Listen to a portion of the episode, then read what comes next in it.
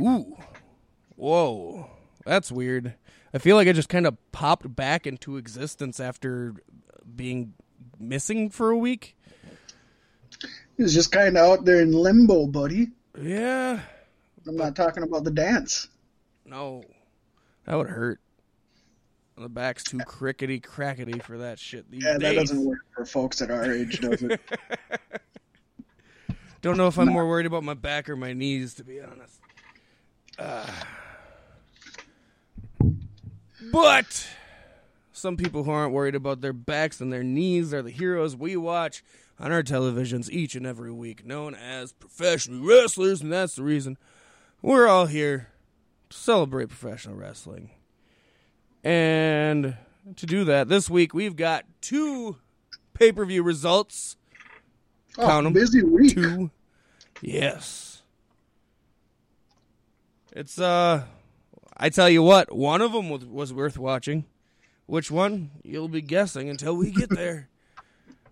But it was two big shows. You had um, Impact Slammiversary on Saturday, and of course that's kind of their anniversary show.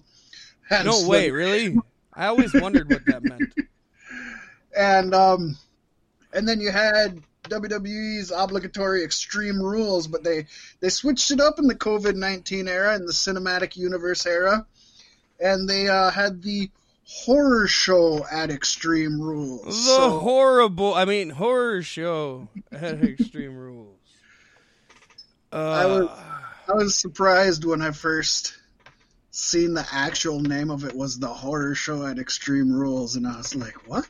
and then come to find out that really only applied for well, Two maybe matches. two matches. two yeah, matches. Yeah. Two matches Yeah. that I could put in the horror category. Yeah. It so I guess uh, that's that's more than some. Is it some? I think it's a couple. And a couple is probably less than some. Well, I mean, it's it's more than some pay per views have had for horror Oh, matches, yeah, and, and less than others have had for horror matches. Yeah. Yeah. That's that's what I was implying. I'm sorry. Um, and I don't know that I'd call Rollins and Mysterio a horror match after watching it. I don't know. We'll get to it when time comes. But of course, we're at the top of the show, and to kick it off right, Fat Mac, why don't you take us back in this week in pro wrestling history? Well, Pasty, back in 1984, on July 23rd, MTV presented WWF's The Brawl to End It All. Of course, it didn't end it all, it kept going, And not So- to be mistaken with Brawl uh, for All, which which was way worse. Yeah. and that show, The Brawl to End It All, emanated from Madison Square Garden. The special featured what is largely glossed over by fans as the first ever women's WWF main event on a major show and was broadcast on the MSG Network, a regional sports channel in the New York area. The show's hook was a WWF Women's Championship match between the long reigning champion, the Fabulous Moolah, and the upstart Wendi Richter, with pop sensation Cyndi Lauper in her corner. The event, which was sparked by Captain Lou Albano filming the music video for Cyndi Lauper's Girls Just Wanna Have Fun, set off the famous rock and wrestling connection that would culminate with the first WrestleMania a few months later. The event wasn't a huge success at the box office, actually, but it was a huge winner for MTV, which was a new company at the time. It drew a massive 9.0 rating for the network. Pasty, can you imagine any wrestling show getting a 9.0 rating in today's world? I think uh, I think like Raw I think you gets about a 1.8 and SmackDown like a 2.3 on average. Wow. And this was and this wasn't a huge show. But it was make it did make it the most watched show on the well, you have to also remember people time. thought it was real back then. and also, I gotta uh, say, I think of Lou Albano film, filming a music video, and it just all I can think of him as Super Mario, the Mario acting really like over the top and like crouching down super low to get shots and like swing your arm from side to side. that's the dance she's doing in the video. that would be awesome. That's the only choreography he knows. Of course, he does play her cantankerous dad in the, the video, and he's yelling at her for playing her music too loud. And it's really fun. It's a good song, good video. If any wrestling fans haven't seen it, go go check it out on YouTube. It's a fun video. But what was this card that brought in the massive 9.0 rating for the at that time music television channel? Well, we've seen Paul Orndorff, that's right, Mr. Wonderful, defeating Chief Jay Strongbow. Adrian Adonis and Dick Murdoch defeated Sergeant Slaughter and Terry Daniels to retain the WWF Tag Team Championships. Bob Backlund defeated Butcher Vachon via submission. Tito Santana and Cowboy Bob Orton Jr. fought to a 20 minute draw for the WWF Intercontinental Championship. Holy shit! Time limit draws in WWF. That's Right? so crazy. Um, in a rare mid-match performance, Hulk Hogan defeated Greg Valentine to retain the WWF World Heavyweight Championship. Antonio Inoki defeated Charlie Fulton to retain the often forgotten WWF World Martial Arts Championship. Yes, that was a real championship. You know, Raw has ninjas now. Let's bring it back. The Iron Sheik defeated Tony Garea. Samoan Sika, who uh, some folks may know as Roman Reigns' father, defeated Ron Shaw, who some folks might not know because he's a nobody. Uh, Samoan Afa defeated Rene Goulet. Antonio Inoki won a 20 man battle royal. And the main event seen Wendi Richter defeat Fabulous Moolah to win the WWF Women's Championship. The win ended the Fabulous Moolah's dominant run as women's champion at an astounding 10,170 days What? or over 27 years. Oh, Becky didn't even come close, man. Now, that's if you don't count four brief losses not recognized by WWF. Although accounting for those brief runs, it's still an even 10,100 days. So, um, yeah, let's let's just put it this way: no woman's going to surpass that title. reign. No. Wow. she just didn't fight a match for like 25 years, right? She just held on to the title. She Brock Lesnar the shit out of that belt. Yeah, definitely. uh, but uh, but that was huge because, as mentioned, that kicked off the rock and wrestling era, which kicked off WrestleMania, Hulkamania. Hulk Hogan's Rock and Wrestling. Yeah, I mean, it just really it made Am I saying that wrong? That cartoon. no that that is the cartoon. Okay. and, and I think it um And then Chris Jericho just jacked it and added a few words onto it for his cruise. right. That helped form WWF into what it and Hulk. Hogan's not allowed at any AEW shows. I'm starting to see new threads here. Right, right. What's old is new again. Uh, Hey, Uh. do you want to know a fun fact about uh, Chris Jericho that blew my mind? I got the recent PWI magazine, and they do the uh, annual PWI awards, which are voted on by the readers of PWI. So it's fans that that do it. yeah. Most devastating finisher went to the Judas Effect. It's like, how the fuck did that happen? Like a lot of it made a lot of sense to me. I agreed with a lot I mean, of it usually looks good when he does it, but I just can't. but it's still just a back elbow. The, the velocity into it was spinning, though. You got to think ballet physics. This in, the It's not to me. It's not an impressive finisher, but Monsoon, this isn't ballet. I mean, it's the same. It's the same as as uh uh what the fuck's his nuts? Uh, the discus clothesline. It's the same exact thing, except instead of a forearm, it's an elbow, and I think an elbow hurts a little bit worse. So let's The talk discus- about let's talk about let's talk about Luke Harper for a Well, minute. whoever whoever said that that was the uh, devastating maneuver. Well, I'm just saying, like, it's the same you- thing. It's the same thing, and people. as the most devastating maneuver. No, you got to drop somebody on their neck for the most devastating maneuver. I know there's a lot of maneuvers out there, as Vince McMahon would say back in the day. I What a can understand how the Judas of elbow, if if like done in real life, could hit you like a fucking ton of bricks. Because I think I think I could pull that off and knock somebody out pretty easy. In real life, it would fuck you up, but at the same time, in real life, like a DDT would fuck you up way more than that, Yeah. or even just a thrust to throat. Which Plus, is just we live in an era where people kick out of tombstones and F Yeah, fives. I just, I just found, I just found that interesting. You hmm. know, it just they gave I him don't the agree. MVP. They gave him the MVP of 2019. I'm like, I can see that Jericho Yeah. MVP 2019. They had a lot of results I, I agreed with. He is he is like the, the brand ambassador for AEW really when it comes to getting the casuals and the, the WWE. AEW must really be getting over with the uh, wrestling audience because not only did that get the uh, the most devastating finisher, but most attractive female in wrestling went to Brandi Rhodes, and most attractive male went to Cody Rhodes. Cody Rhodes is the I most was like, wow. what? In Have a you- world where have you Johnny seen Gargano, Finn Balor? Ricochet, Finn Balor, Seth Rollins, all these people exist. Adam Cole. I'm like, these are all really sexy guys. How did Cody Rhodes? he paid a lot of money for that. and even and that's after he got that tattoo. Like he, he has to lose points for that tattoo. Come on. It's pretty dumb, especially like it's 2020, man. I don't think any of us are that proud to be American right now. Yeah, it was. Um, I just it, it's it's fun.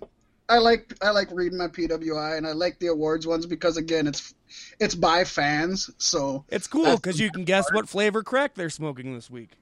exactly. Uh, that is fun though. No, I don't. Most devastating maneuver. That's got to be what Kevin Owens' package power bomb.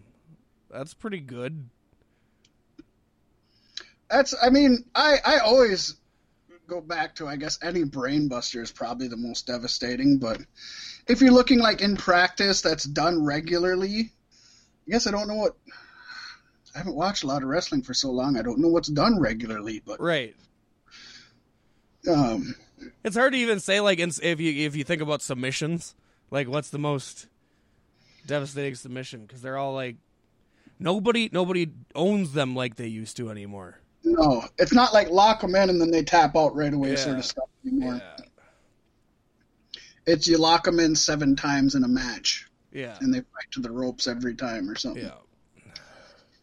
It's a, it's a different world. Not necessarily worse, not necessarily better, but different.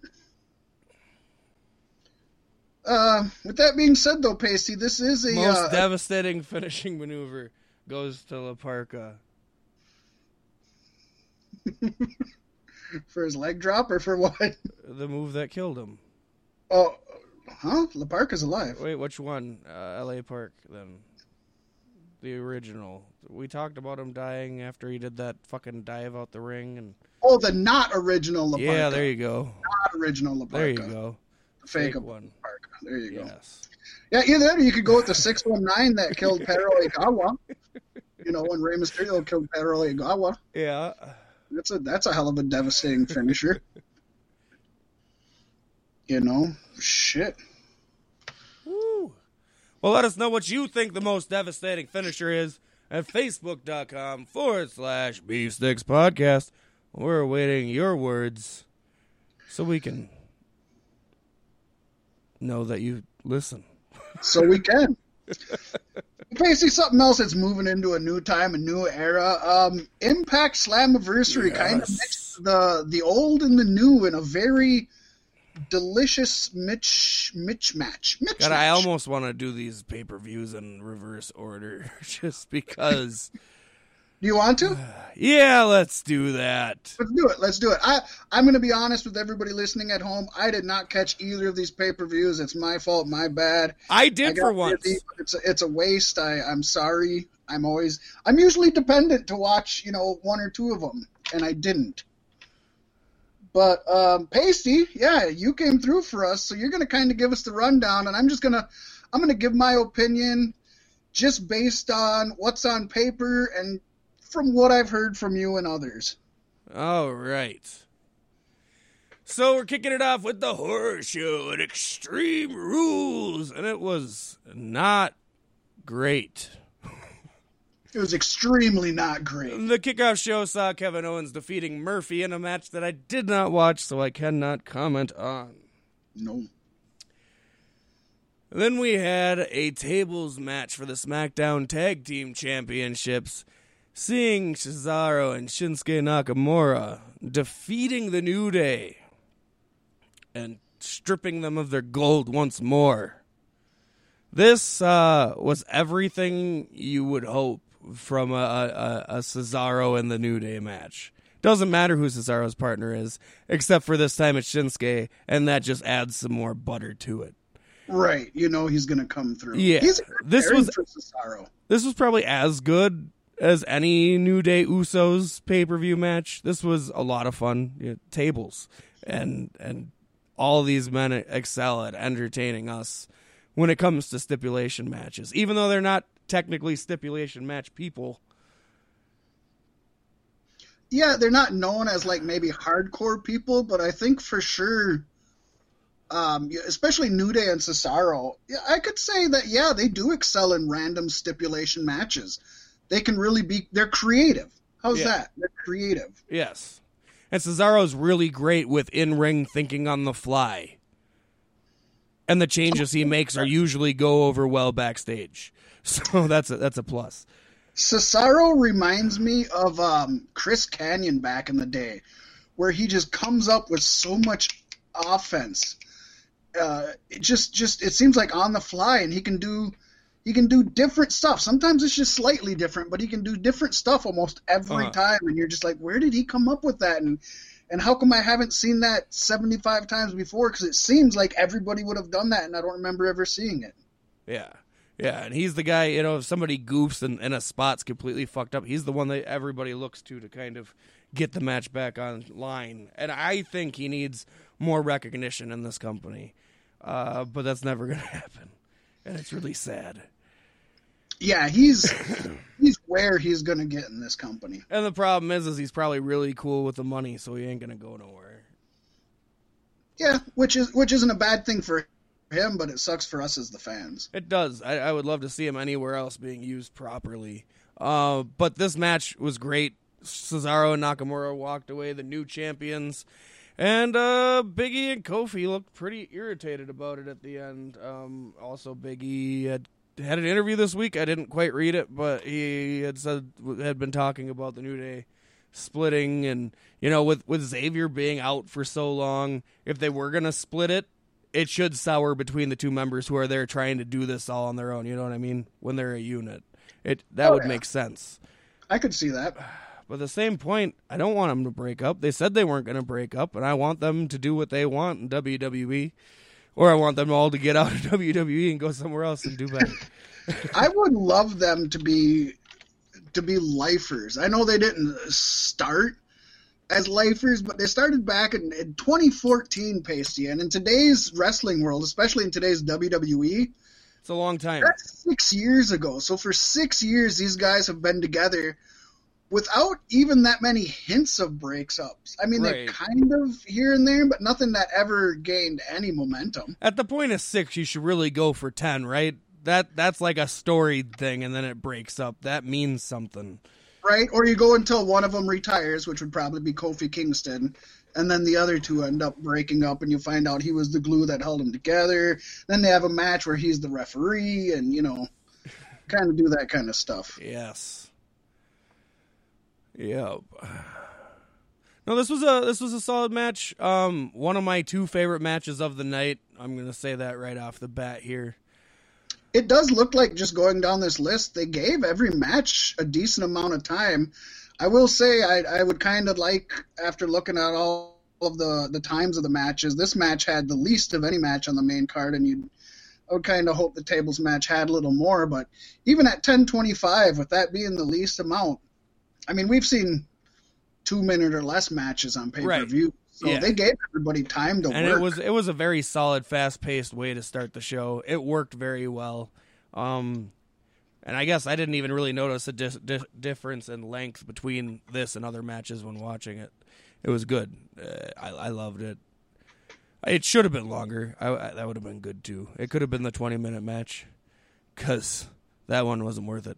But we'll get to that soon as we have the first chapter in that story coming up next with the SmackDown Women's Championship on the line. seeing Bayley defeat Nikki Cross. Bayley had Banks at the ringside. Nikki Cross had Alexa Bliss at ringside. Alexa Bliss really didn't do all that much, but you bet Banks did. Uh, with a distraction to the ref, she slipped Bayley the knucks at the end, and she was able to knock. Well, it punched Nikki Cross on the gut. I'm pretty sure is what it was, and that was enough for Bayley to hit the Bayley to belly and get the pin. Um, they're the heels, so I guess if if one if one second is going to do more than the other, it should be the heels. Uh huh. So that's good storytelling. So have one of these matches on a pay per view, not both of them, please. that's that's where I sit.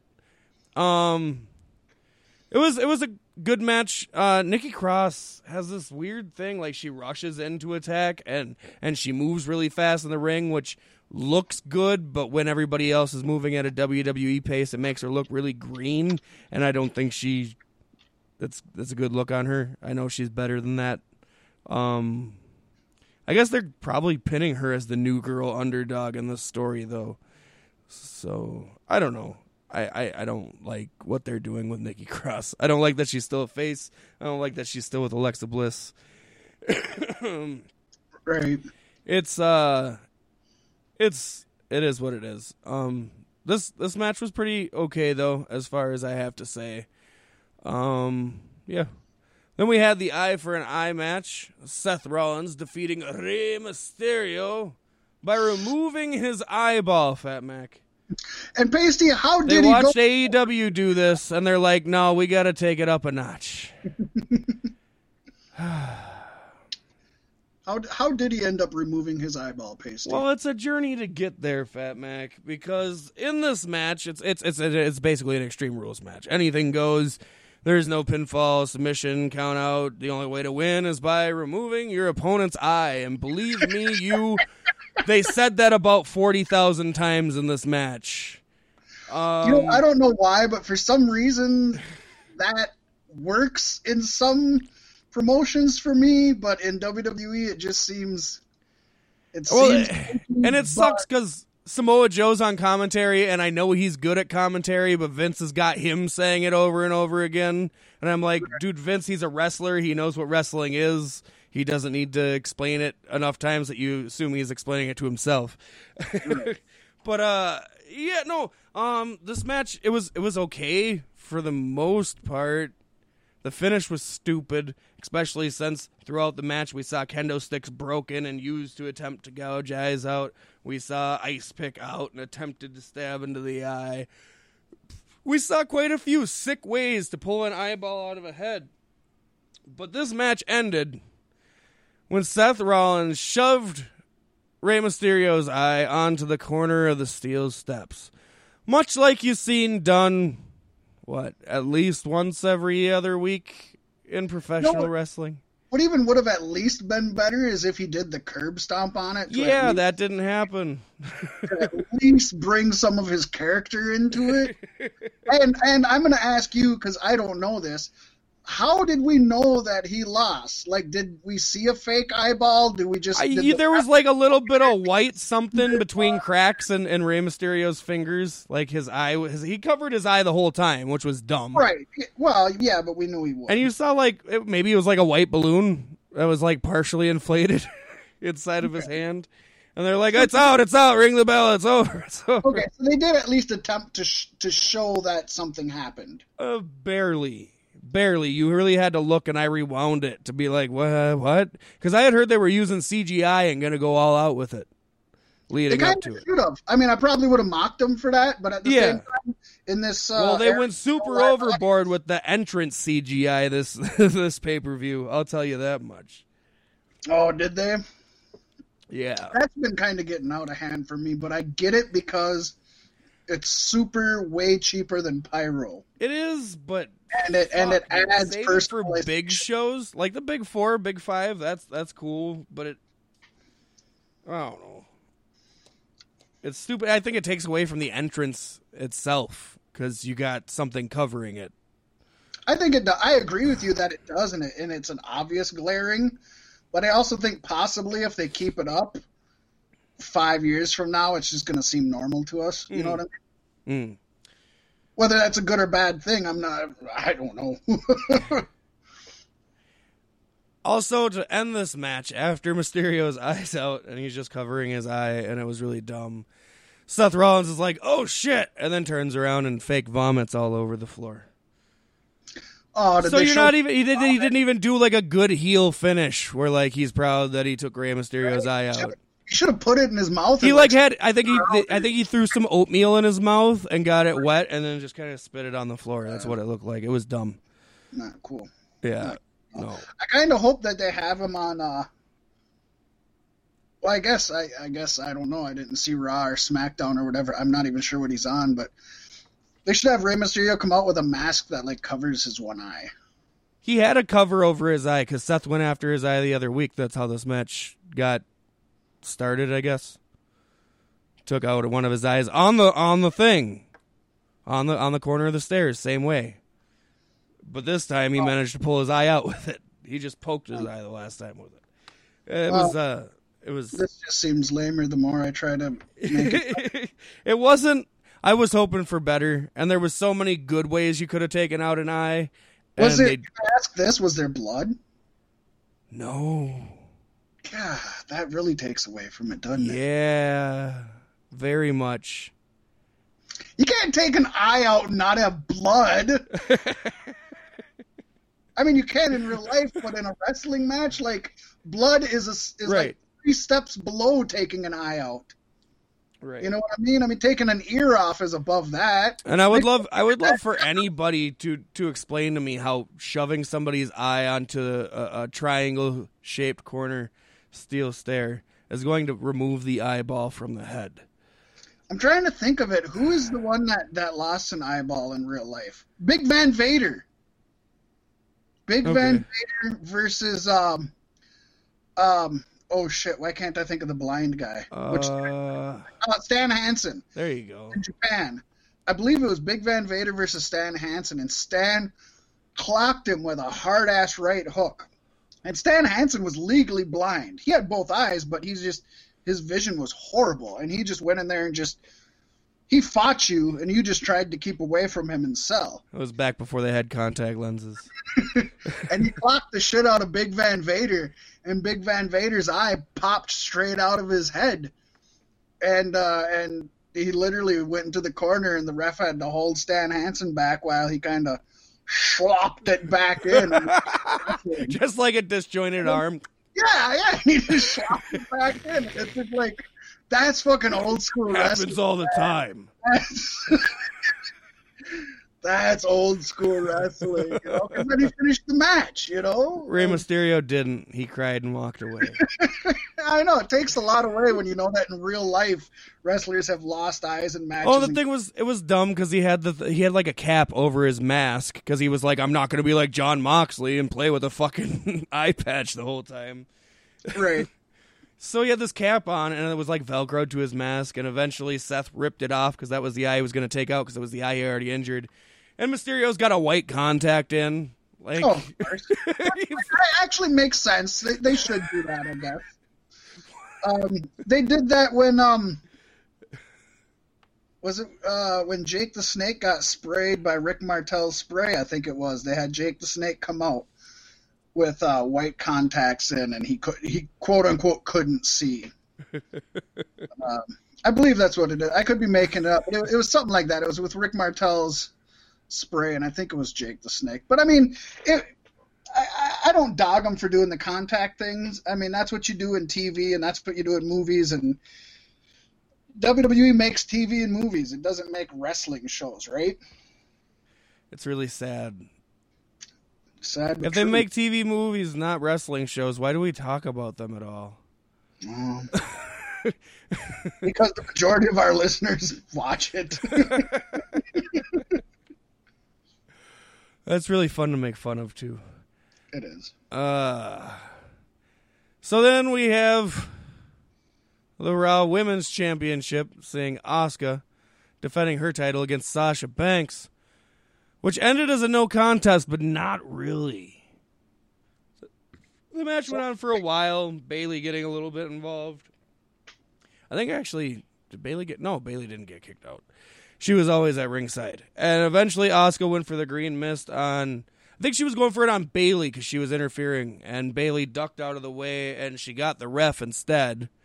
But the capsule didn't break, and she kind of really just spit the green mist on the ground, and the ref quick flipped over and hit his face to hide the fact that it wasn't green. Um, and then Bayley came and ripped the shirt off of the referee, counted the pin after the bank statement, and then made the people at ringside ring the bell. So they took the championship and walked out. The entire time, Bayley's trying to do this big celebration for Banks for winning, but Banks ripped her fucking purple ass wig halfway back on her head. So she's covering it with her one hand the entire time. I'm like, Rey Mysterio just did that shit, bitch. right? right? We didn't see that in the last match. Show your scalp. it was hilarious. That's hilarious. It was Take she's like, I want to get out of here, and Bayley's like trying to click their belts together and do all kinds of shit, and Banks is like, I cannot take my hand off my head. That's Uh, awesome. That. that was that was my favorite part of the match.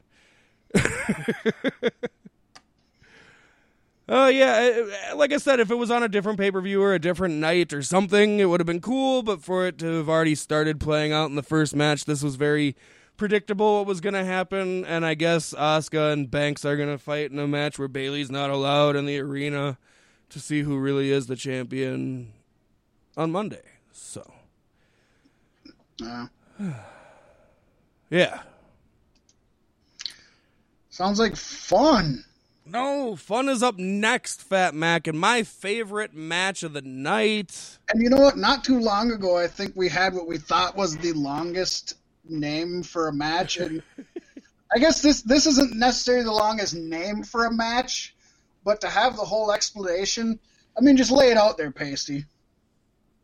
So, Ziggler's been getting on Drew McIntyre's nerves, I guess. I haven't been watching the weekly show, so forgive me if I'm wrong and you've been seeing it.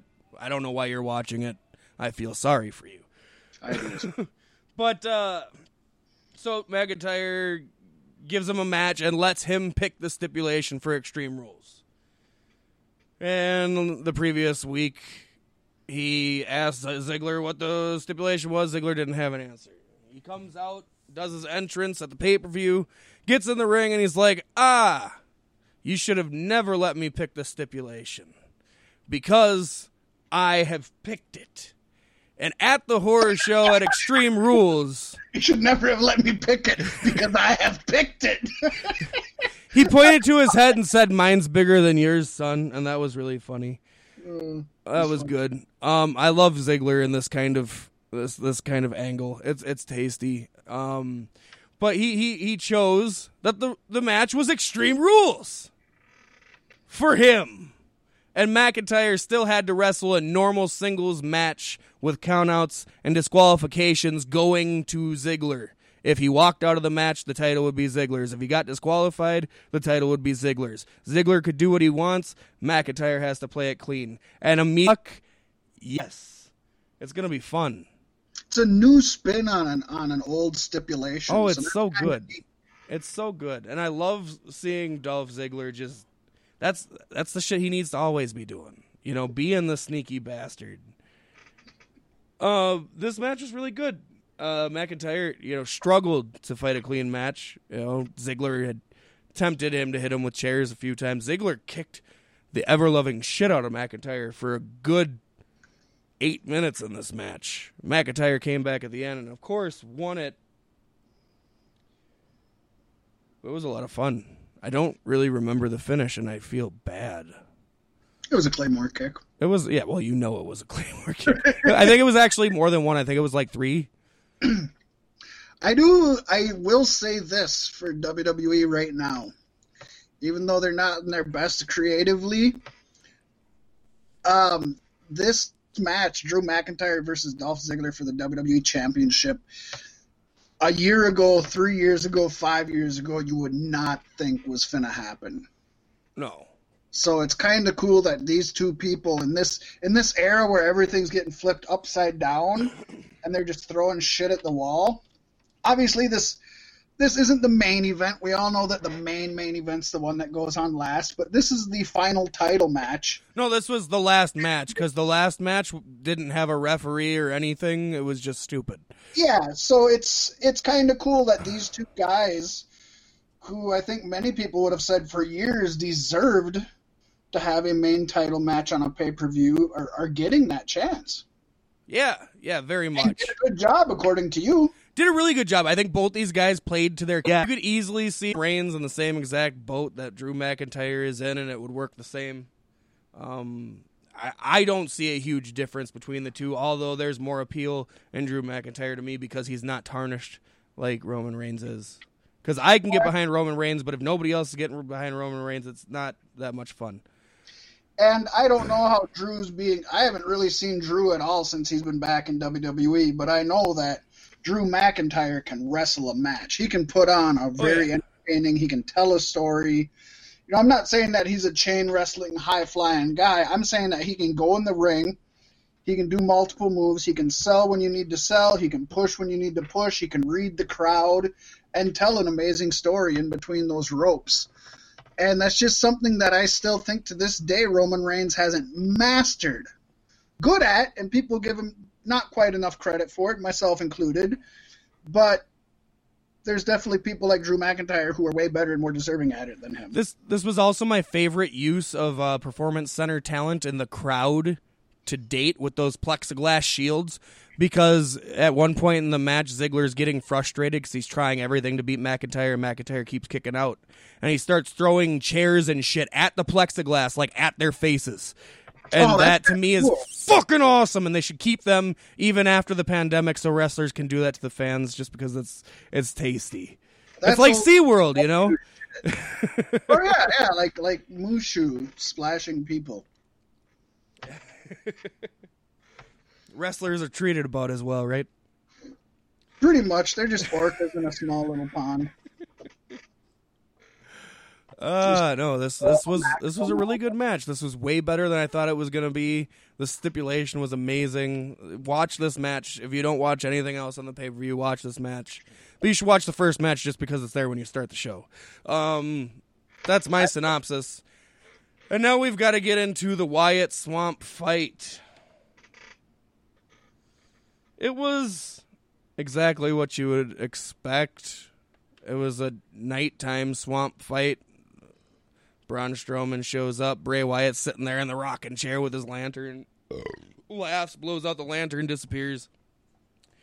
Strowman Did you smashes say his the asshole blows out the lantern? Yes. No, I said he laughs and blows out the lantern. his asshole blows out the lantern. Well, I guess of all the Bray Wyatt characters, this iteration is the asshole, right? Uh, the- which one is? Eater of pins. It's the eater of pins. Okay, okay, yeah. His asshole out the. That was awesome. Sorry, you really got me there. But, uh, you know, boy. Strowman destroyed the chair like so many have done before. I'm pretty sure Randy Orton did the same thing. Oh yeah. Um, and then they fought in a swamp. And occasionally, like some random redneck in a hood would run out and attack Braun Strowman, and he would defeat them. And Bray would run away and laugh from the woods, and Strowman would try to find him. And they get to the deep swamp, and then they were wrestling around and go in the water and drown each other. Nobody comes back up, and then the fiend pops up, and then it's over. It was really not good. There was no point because there's no winner. There was no title on the line. It was a cinematic thing. And I guess as a cinematic thing, maybe it worked, but it was like Braun Strowman isn't good at anything. Yeah. So so acting definitely isn't one of those things. Well, no stakes, it's kind of hard No. to really be invested. Yeah, yeah. Uh, there was one cool part where Braun Strowman got knocked out by by old Braun Strowman with a shovel with the black sheep mask. That was kind of cool. And then he woke up chained up in Wyatt's thing, and he's like, "Oh, you like what I've done with the place?" And I think Strowman breaks out of the chains. It was just. Uh, the I'm thing is, ask- is if you're gonna do like a monster movie, only one guy can be the monster. right, right. so I'm gonna kind of like uh, AJ. Freddy versus Jason wasn't the first one, and it definitely wasn't the best. Yeah, you got you got AJ versus Undertaker, and you know AJ's a, a mortal, and Undertaker is the demon. Yeah. right? You had um yeah, so um I'm gonna ask the question though, I think that's on all of our listeners' minds who hasn't seen this, and I, I'm dying to know. This is a cinematic a, a cinematic match. We're in the swamp. Did we get a guest appearance from the dilapidated boat? No, there wasn't a dilapidated boat, but there was a big snake. Well, you know what? We'll just keep Braun Strowman's uh, wardrobe malfunction There out wasn't of this an alligator though, and that really disappointed me.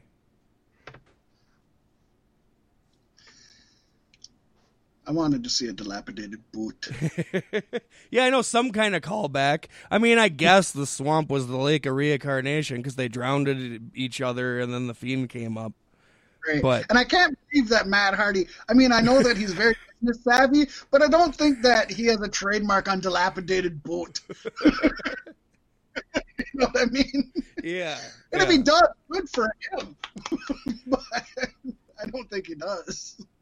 No, it could have been better, but I feel like uh, this is probably written by Vince, and it just it didn't it didn't check the boxes for me, and I felt like it wasted my time. And I love Bray Wyatt. Probably written by Like Bruce I, I don't think Bray Wyatt's done a bad thing in his career other than lose a lot. Right. He he gives he gives everything his all. Yeah, It's not his problem anything hasn't gotten over. At least I don't feel that. yeah. Then like you know he's he brought back he brought back the shittiest gimmick he had because you know at this point at this point Husky Harris won more matches. And you're gonna bring back. I get to tell the story of trying to bring Braun back to the family side, but of course it's not gonna happen. Right. We already know that. that. That isn't gonna that isn't gonna help Braun at all. But from everything I saw, the internet was so excited to see cult leader Bray come back, and I was just like, why, why, why? Because he can lose. You know, I maybe it's nice just so he can have like a form that always wins and a form that always loses, and then that middle guy who who plays the oh, you don't know who you're gonna get. Who you gonna get? Are you gonna get hurt or heal? Uh, Uh, I don't like that though. no, It's, it's it's predictable. yeah. Yeah, it's it's like uh, Finn Balor with the paint. You know, it was cool, but it is predictable. He's gonna win anytime he's wearing it. Right. so, Pasty, uh, summing this up, what would you say the best match was? I'm pretty sure I know what you're gonna say. Uh, Ziggler McIntyre by far. I got you. I got you. And uh, what would you give a final grade for this then? Like a D. Really, a D? Two good matches. Okay.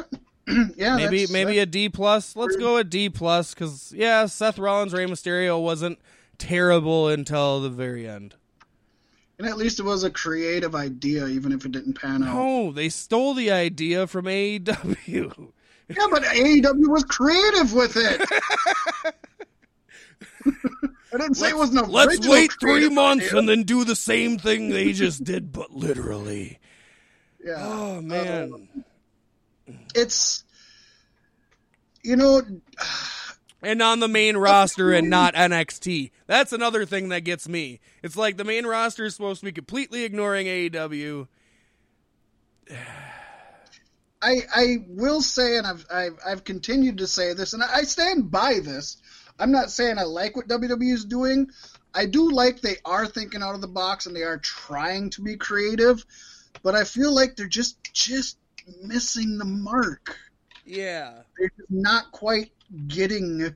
They're not quite getting it.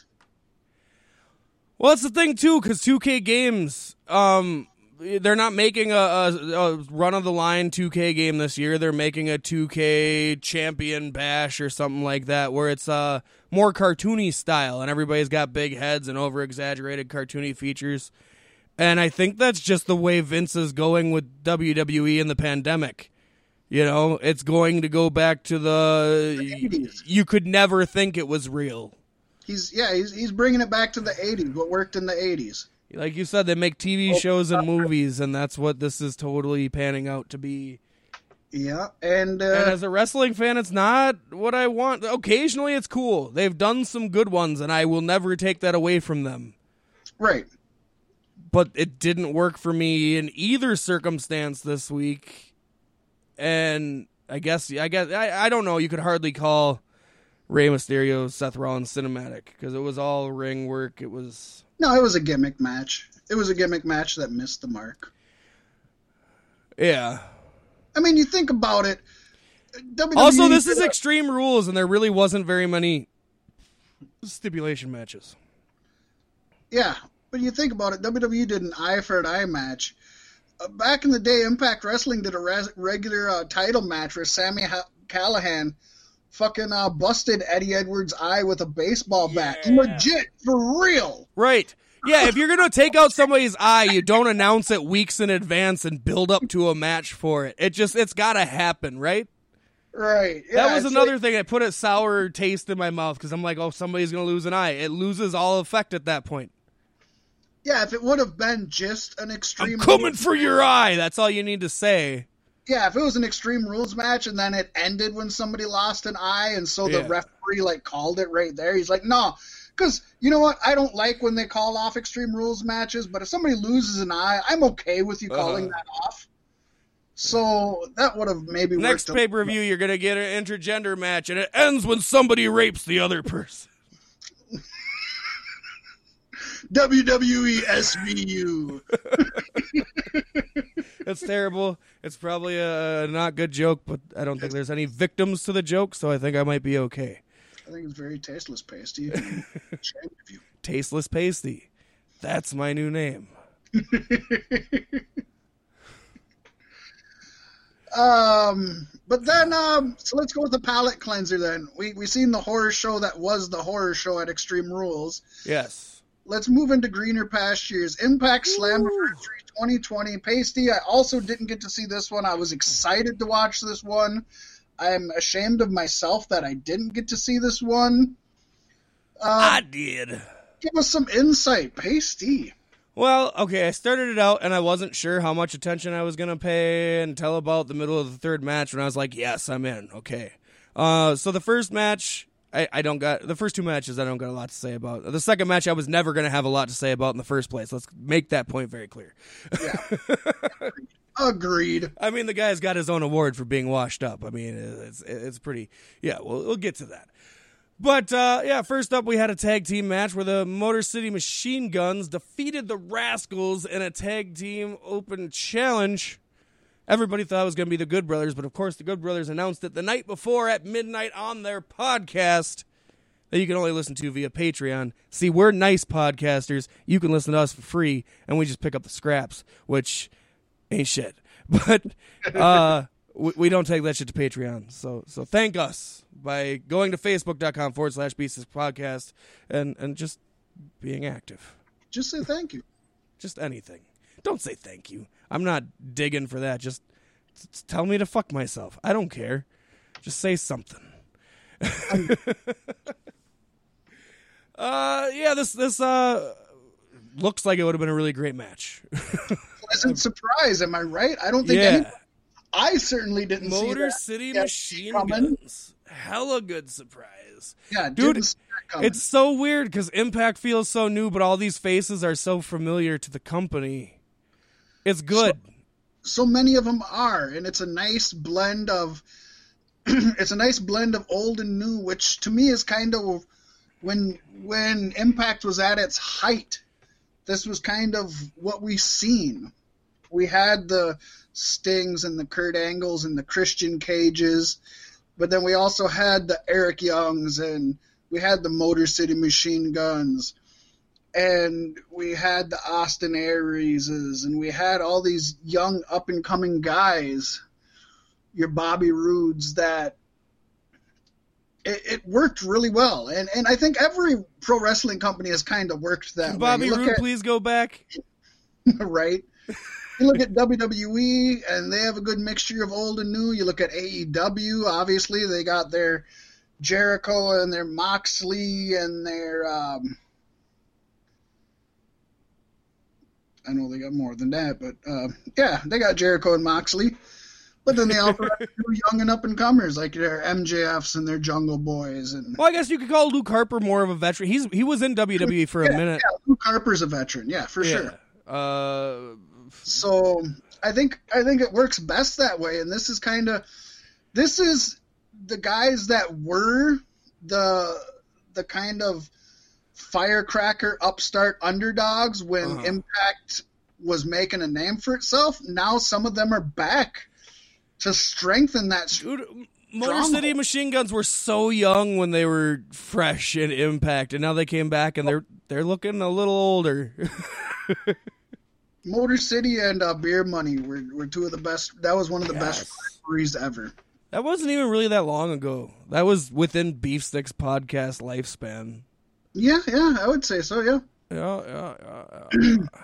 But for sure, against the the Rascalz, who are again young up and comers that are definitely making names for themselves. Of course, you got uh, Trey as the third member. This this this iteration in the tag match had Zachary Wentz and Dezmond Xavier, but also Trey is in that mix, and he's going to be in the five way for the Impact World Championship. No yes. spoilers yet, but he is the standout. But all three of these are are really good guys who have a future in this business. Um, I Very much. Oh my god.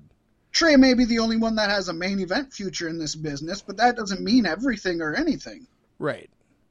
Dude, uh Trey, I, I, I worry, I worry that he's gonna get picked up by WWE and Ricochet because that's what he he reminds me exactly of Ricochet, except maybe younger and a little faster.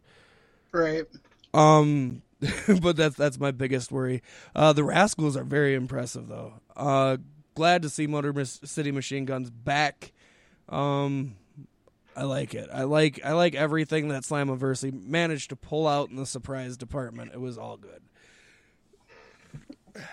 Up next, we had Old School Rules a TNA World Heavy Heavyweight Championship match, seeing Moose defeating Tommy Dreamer, who I picked sarcastically, but then we didn't do the show, and I just kind of screenshotted and clipped the predictions from last week and put them up on our Facebook. That's facebook.com forward slash beef sticks podcast. Uh, and and uh, and I just I had to stick with what I said. And let's be honest, this is almost a fake title. Like Moose just brought it Yeah. back. I'm not sure.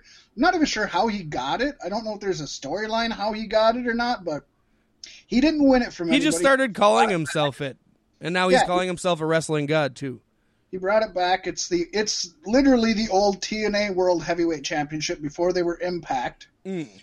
And uh, I'm I'm I'm split on it. Like I was telling Pasty before we recorded, I part of me is like, you know, I kind of dig having the TNA TNA champion. I would change it to TNA Championship, but having that as like your secondary title, like your Yeah, your US or your IC title, because obviously the X Division title is more like your cruiserweight or light heavyweight. tell that to Willie Mack.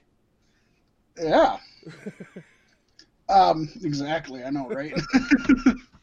but um, but I really think Impact just really needs to keep themselves distanced from the old TNA moniker and, and name. So I'd almost rather they didn't. But It works for Moose's character though. He's a very arrogant bastard. oh, it does, and it works for Tommy Dreamer, who obviously is an old school Right? wrestler. He he just thinks he's back in the day. He thinks Uh. he's going for the ECW championship. he thinks he's going after Mustafa Ali. No, this uh, I didn't really watch this match. I did hear Moose call himself a wrestling god more times than I wanted to. Um, and I did see the finish where Tommy Dreamer poured out the thumbtacks and looked real regretful while doing so because he knew he had to go into them. And boy, did he go into them hard. You know, Pacey, this is a match between two guys that I've just, no matter how much people push them, I've never gotten into. Yeah, yeah. I I don't I don't get the Moose hype. I don't. Uh, I I never really got the Tommy Dreamer hype. I mean, I've been on the Tommy Dreamer boat in recent years, but I quickly learned that that's not the way you go. he was always a mediocre guy, and and his I, I liked his feud with Raven, but I Right. liked I liked Raven's end of it better than Tommy's. He's and, like uh, the Spike Dudley of ECW. except Spike Dudley was in ECW. Yeah, but you know what I mean. Spike Dudley knew to get out when he got out. I think he's out. I could be wrong. I mean, he was out when they closed.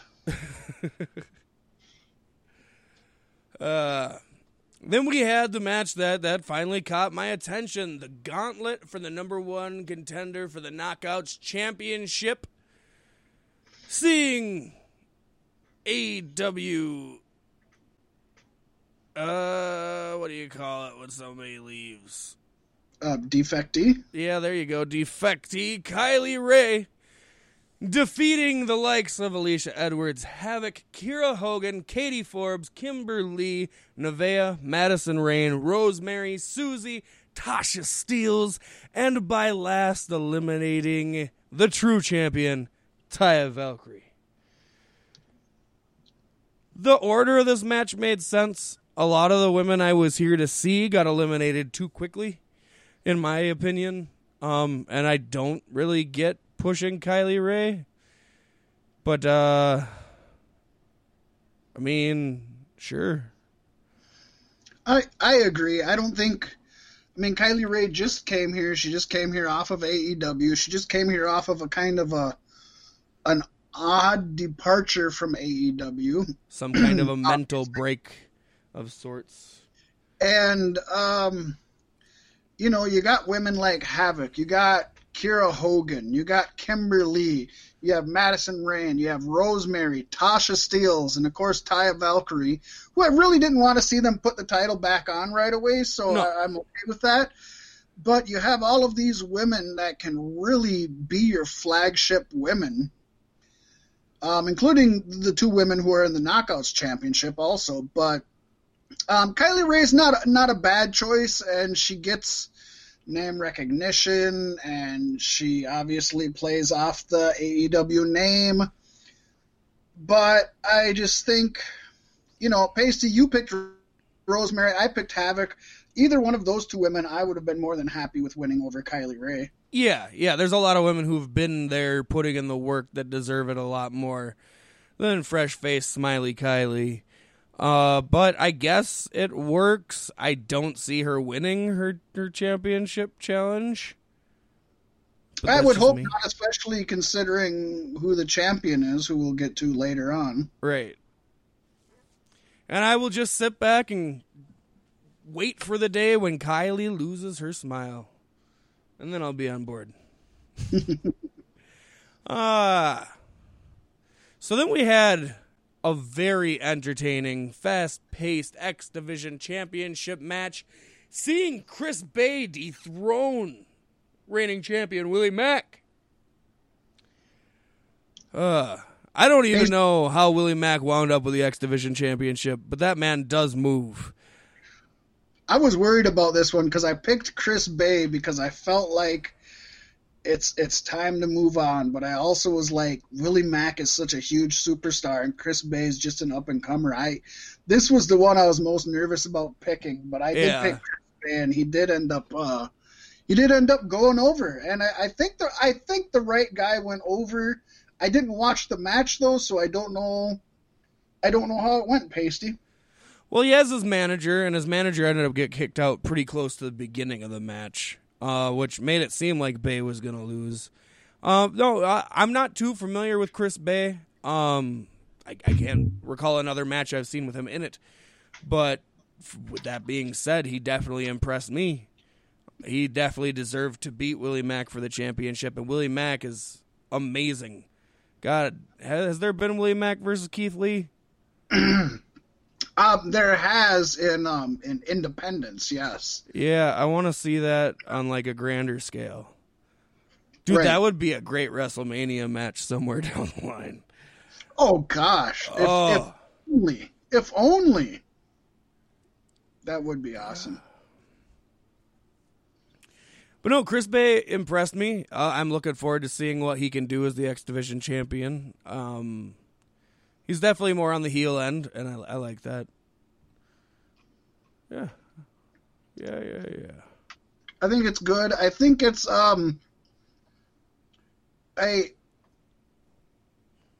this this is going to be weird to say maybe, but it seems like uh, Impact is way more willing to put people of color over than some of the other major shows. Yeah, yeah, some I of the think other so. promotions. hmm Yeah, because You even know when what I mean? WWE does it, you can sense like some sort of a hesitation to it, Right. or just to do um, it to to you know it's Black History Month. Yeah. Or you look at the Rascalz, where it's not all three of them are black. You know, there's a white guy in there. That's like WWE. Yeah.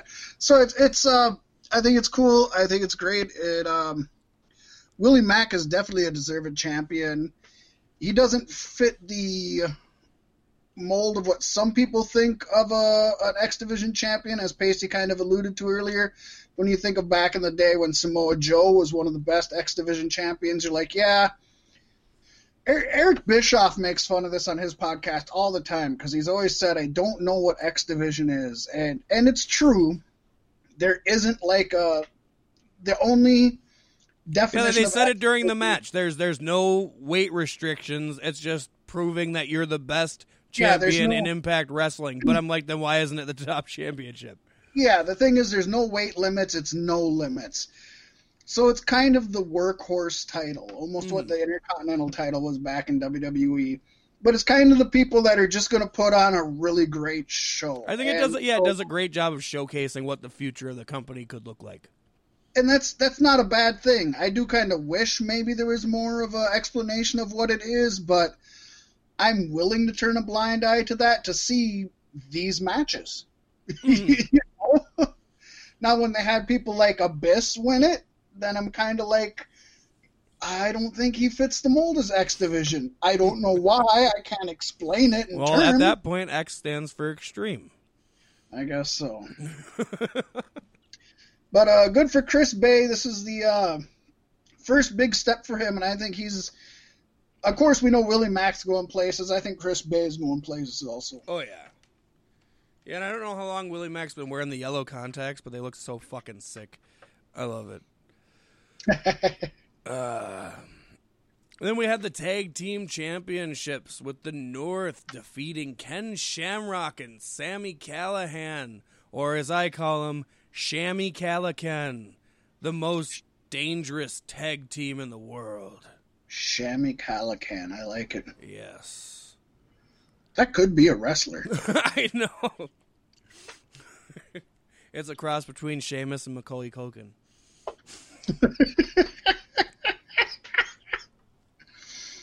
Oh, I love Macaulay Culkin. This this uh this was a fun match. Um, you know, Ken Shamrock and Sami Callihan have had their run-ins in recent months. They they they don't see eye to eye. No. But when the North attacked Ken Shamrock, the person who came to his aid was none other than Sami Callihan. He he respects Ken Shamrock as being the most dangerous man in professional wrestling. And Shamrock respects Sami for being the man to not tap out to the ankle lock, but instead pass out. So they have some kind of respect, but they still don't like each other. And of course, that played everything into this match. Uh, it started out with Ken Shamrock and Sam Callihan uh, tearing. I think it was Josh Alexander away from from the opposing corner, and they just worked him over for quite a while. It was all right. Um, Sami was out first. Ken Shamrock got him to the corner. Sami said, "You tag me in," and then he didn't. So Sami tagged himself in. They slapped each other a little bit, but it got over it. And then the next tag, they they tagged freely. It was good. Um, eventually, the North got Sami Callihan over to the corner and started just ripping the shit out of him for a good chunk of the match. Uh, Sami did some really good moves that affected both men, though. They were very smart. Uh, like Irish whipped him into his teammate, and his teammate grabbed him in a, like a DDT pose, and then he kicked the standing teammate in the chest to knock him over. So he made him do do uh, DDT on his teammate. That was cool. Oh, nice. I'm sure there's more eloquent ways of describing it, but it was awesome. I pictured it at least. yeah, there was uh, there was some other other cool little spots like that too. Sami Callihan's so fast thinking and it's it's almost hard to follow some of the the, the quick sequences of moves he does when he does because he does a lot of resting. Yeah, he does methodical. Yeah, yeah, but, but that's that's his character. He's he's vile. Yep. Uh, eventually, ship broke down, and what Ken Shamrock thought Sami Callihan hit him on purpose, but it was because one of them moved out of the way, and then that kind of went back and forth, and and and it kind of yeah, that determined the finish. The North won, as they should have. I like the North as tag team champions. They're they're old school. They're uh, they're reminiscent of uh, FTR and uh, of uh, uh, Arn and Tully and just Yep. that kind of old school wrestling. Uh, the Steiner brothers, you know. I still don't like them, but I get it. I get it very much. Um, and then right after the match was over, Motor City Machine Guns came out and said, "Well, we we are the top dogs. We were the top dogs, and we'll be the top dogs." They didn't say that, but I'm saying that. And so that's going to be the next challengers for the tag team championships. And I Exciting. can't wait for that. Oh yeah, that'll be a lot of fun. That's gonna be just Mhm. awesome. I mean, Good Brothers would probably be just as good or better, but but I'm willing to wait for that one. Yeah, good good brothers would work just as well. It'd just be a it, it'd be a completely different style. Yeah, they- yeah. I think the North can work both styles. Uh, yeah, definitely, definitely. They can't cut a promo for shit though, and they proved that after their match. No, they honestly can't. That's- That's something they uh they need a good stick man. They really need a good stick man. I think I think the one's got to wear the wrestling headgear just to hold his jaw on his face. That's great. Uh, I don't know their names, can't you tell? Um, I will say the uh, I, I don't know what's going to happen with Sami Callihan going forward. Of course, uh, we've talked about Dave Crist being let go from Impact Wrestling, and uh, he was one of the OVE Ohio versus Everything stablemates. Um, so with him being gone, what happens to Jake Crist, his brother? I'm assuming. I'm assuming he's leaving. I mean, they're a tag team, they're brothers. And Madman Fulton, I was going, I, I could see him. I mean, he was going to go off on his own, anyways. Madman Fulton is managing Chris Bey. No, no, he's managing Ace Austin. Sorry. So, um, so I don't know what's going to happen with Sally Cam- Cal- Callihan going forward. I just don't. Uh, Shammy Calican. Shammy Calican. I I don't want him to, to keep up the Shammy Calican tag team. No. but um, he's definitely and you know and and he didn't need Maybe he can challenge for the Impact Women's Championship. no, Why? but he didn't need OVE, but OVE definitely benefited from having yeah. him. So I I wouldn't mind seeing him in the uh, World or X Division Championship going forward, or I guess if the TNA Championship's going to be a thing. Going into that, I don't know what's going on with I that. know one of our future surprise returns I would definitely love to see have a match or a series with Sami Callihan. And who is that, Pacey? Can I say? Well, okay, then wait. If we, oh, oh, we haven't got yet. Okay. Yeah, no, we haven't got there yet. okay, I think I know who you're talking about then. Yeah, you definitely get it. I got you. I got you, buddy. I got you. Mm-hmm. Oh, let's move on to the Knockouts Championship, Pasty. Yes! Uh, the Knockouts Championship made me really sad because Deonna Purrazzo defeated Jordynne Grace. This was a really good match, though. Uh, really well put together. You could feel energy from them. You could f- get feeling. It was the best kind of storytelling in the ring. A little bit more on the slow paced side, but uh, Deonna Purrazzo was working over Jordynne Grace's leg uh, through most of the match and ended up defeating her and taking the gold. I definitely would recommend this uh, to anybody who's a fan of women's wrestling or wrestling in general because these women are just wrestlers. That's all there is to it. I want to watch. And you never got to see Deonna Purrazzo do anything of note in. WWE. right. I really want to watch this. And one thing that I read when I was going over everything to get prepped for this, was that Deonna Purrazzo found like 15 different ways to put holds on Jordynne Jordynne Grace's one leg. Yeah.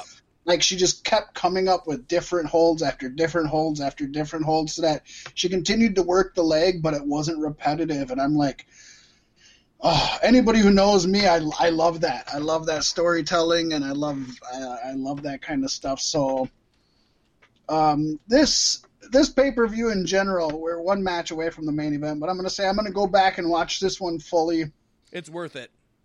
I might watch a couple of the matches on the uh, horror show, but I'm gonna watch this one. I'm gonna watch this one fully. I, I definitely. I missed out. I'm sorry. I'm not able to. It to does make you sad it. watching it because it's a slam Slammiversary with no audience. But the way they sell things and the way they, they, they do things in the ring and they communicate with each other, but like like it's real instead of like communicating the next series of moves, it really pays off the entire pay per view. This felt good without any crowd, and I think that's a feat. and let's be honest, you know, we talked about Kylie Rae coming straight off of AEW and, and winning the number one contendership. Deonna Purrazzo, even though she's coming off of a WWE release, she's a hell of a wrestler, and I, I'm not. I don't think it's obscene that she won the title off of Jordynne Grace. Um, maybe not in the first. I feel match. like maybe it's a little soon. Yeah, yeah, maybe not in the first match for sure, but coming in, making an impact, no pun intended, on Slammiversary. I could see her making a mark for herself, and they could definitely market her. Um, they could market her as the next, next Tessa Blanchard. She's not. Don't get me wrong. She's No. not at the level of Tessa Blanchard, but I could see them definitely pushing her to the top, and and, and she can. I think she can do it. hmm I think she's good. And for the fact that Kylie won the the number one contenders match, I think Deonna Purrazzo is probably the better opponent for her. It's it's less predictable of the two uh, possibilities. Probably, even though I, I man, Kylie can't beat Purrazzo. no, no, no. that would be very sad if she. but yeah, I would I would say Jordynne Grace would be more of a squash match. So Yeah. for sure, Yep.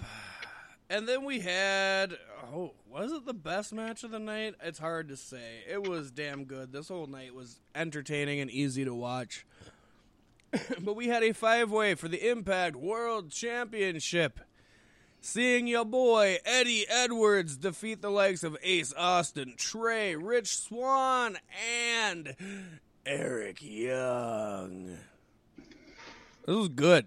The surprises were nice. Rich Swann coming back from a leg injury was beautiful. Eric Young showing up. I mean, yeah, you knew it was going to happen. Uh, but I love Eric Young. I love Eric Young and Impact especially. and you knew it was going to happen. But it, but when they announced Rich Swann and they announced that it was going to be a four way, Yeah. you didn't think Eric Young was going to be in the main event. No, that That was like it was a good slick move. It was a slick move. Um no, this was really good. Uh, you know, I, I just I love knowing that just a year ago all of these men were in the X Division championship runnings. Uh, except for Eric Young, of course. But I guess he was in the cruiserweights. Yeah, and and he's a former X Division champion as Yeah. well as Eddie Edwards. So. Mhm. For sure, yeah, they they they're all former X Division champion guys. They're former uh, mid card guys. Of course, Eddie Edwards also held the title, and Eric Young held the title for a cup of coffee when he grew a beard out, and then um, Daniel Bryan won the title with a beard, and so Impact needed an underdog with a beard to win the title, and that's kind of a sore spot in the Impact uh, championship history. He had a fishing show on the Travel Channel, and I brought it up a few times, and I'll continue to bring it up. It was he did good. a fishing show. It was like an extreme fishing show, though. It was fun. Uh, yeah, he went. He actually he took their eye out with the uh, steel with the steel steps. yeah, yep. he would do. That's how he caught his. He taught Seth Rollins how to do it, and then WWE let him go. Uh, We don't sad. need you anymore. We found your secrets. It's sad, really. Next week, Seth Rollins shows up with no hair at all. but for sure, this is a main event of this is a main event of up and comers or um, Well- well, I mean, Eddie Edwards and Eric Young maybe aren't up and comers, but they are. Um, Well, one of them's the new Impact World Champion. yeah, I guess this is kind of like the the whole uh, pay per view where you have some veterans like Eddie Edwards and Eric Young, Yeah. and you have the up and comers like And Ace whole, Austin, this whole Trey, last year has been a redemption story for Eddie Edwards. So that's it's it's it's cool that it paid off. Exactly. It does it does work, and he's somebody that you can really get behind. Always puts on tremendous matches.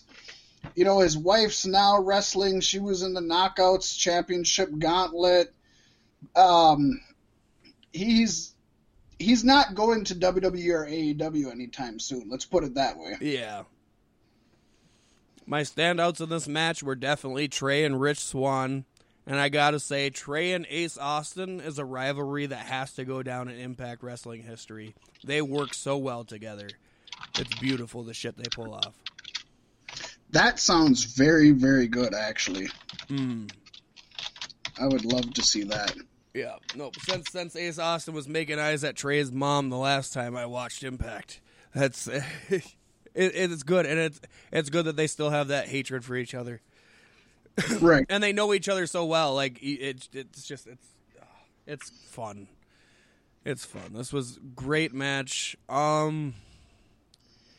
Then after the match, Ace Austin and uh, Madman Fulton were gonna beat the shit out of Eddie Edwards, and the music hit, and the Good Brothers came out, and the Good Brothers were asking, "Who's the top guy around here?" And Ace Austin's like, "We're the top guys around here. You want to beat up Eddie Edwards? You can beat up Eddie Edwards. We'll let you." And then uh, uh, uh, a machine gun went to shake Ace Austin's hand, and then hit him with the stun, the stun gun, or not the stun gun, the gun stun. The Magic Killer. No, no, it was the gun stun, and then the magic killer. Oh, okay, okay, okay. Yep. Yep, yep, yep. And they sided with Eddie Edwards. And if this is the beginning of a new aces and eights, I think I'm okay with it. They all feel rough and tumble and can do hardcore shit and be rough guys and drink a lot of beer. And they did drink beer in the ring. Um, uh, but really? yeah, it could be good. That's Yes, that's cool. I um I'm down for it too, and of course Doc Gallows is an OG Aces and Eights member, so you got that going for you. You know, if there's if there's any way you could get Bully Ray to come back for even just a short time, I think you have to. And and remember, would we had reported it sounds like that's where he could be going. yeah, that would be really awesome if you could get Bully Ray to come back even for a short time. But to have a brand new Aces and Eights, um, I know especially it's now since but- since Impact is, is is looking new with old faces again. So to bring back aces and eights just fits so nicely in with everything else that's happening. Oh, for sure. And even uh, you know, something as as cool as we talked about uh, you know, Eddie Edwards being the champion now and and uh with him being in there having um Davey Richards come in as part of it and then maybe even breaking off, maybe he's the first one to break off from it or something like that. I don't know. It would it would be really good. I, I could see some uh, some stuff happening with the aces and eights, and uh, Impact's future still looks pretty good, to be honest. It's Yeah. They're always they're always seem to be hanging on by a thread, but man, if That's this where they thrive. exactly if this When there's one thread left. to say they're uh, they're, they're gonna hold out, they're gonna do good. Mhm. Um, It may be a little bit too much of old old stars coming back, but it works. It's not WWE, you know. Well, and it was for this pay per view. Obviously, there was a ton of people just recently let go, so that was kind of their their way to make an impact. Again, no pun intended. hmm So as long as they don't play it like they did when Hogan first came in, and then every week they got new WWE guys coming in, as long as this is kind of uh, I know there's uh I think is Zach Slater or uh, Zack Ryder coming in. I think also. I thought I thought Ryder was going to AEW to be with Cody. That's what Okay, I thought. maybe- but I haven't heard anything. That's just a rumor and speculation. I thought there was one more person coming in, but I can't think of. Well, who Heath Slater, Heath Slater showed up at this at this pay per view. Yeah, I know he did. It was just Um, like a one-off spot mid-show, and he said he was going to enter in the five-way for the world championship, or he'd go for the Rascalz Open Challenge because he's got a friend backstage who he's pretty sure would be willing to tag team with him. Rhino. yeah, and then uh, I don't know who the guy was who came out, but some. Uh, Slater and Rhino back together. Wasn't that kind of awesome? Yes, yes, that was. I loved that. Um, Heath Slater looked a little bit like a badass though, because he came out, cut his promo. He was a little bit silly, but then this guy came out. I don't know who he is, but he said he's never had a shot, and he wants in the Impact Five Way World Championship match. And then they fought, and Slater took him out pretty quick. And then yeah, later there was that backstage segment with Rhino. And then, like a backstage producer or something from WWE that I never saw, and so he came up and introduced himself like we all know who he was. Oh, Scott D'Amore.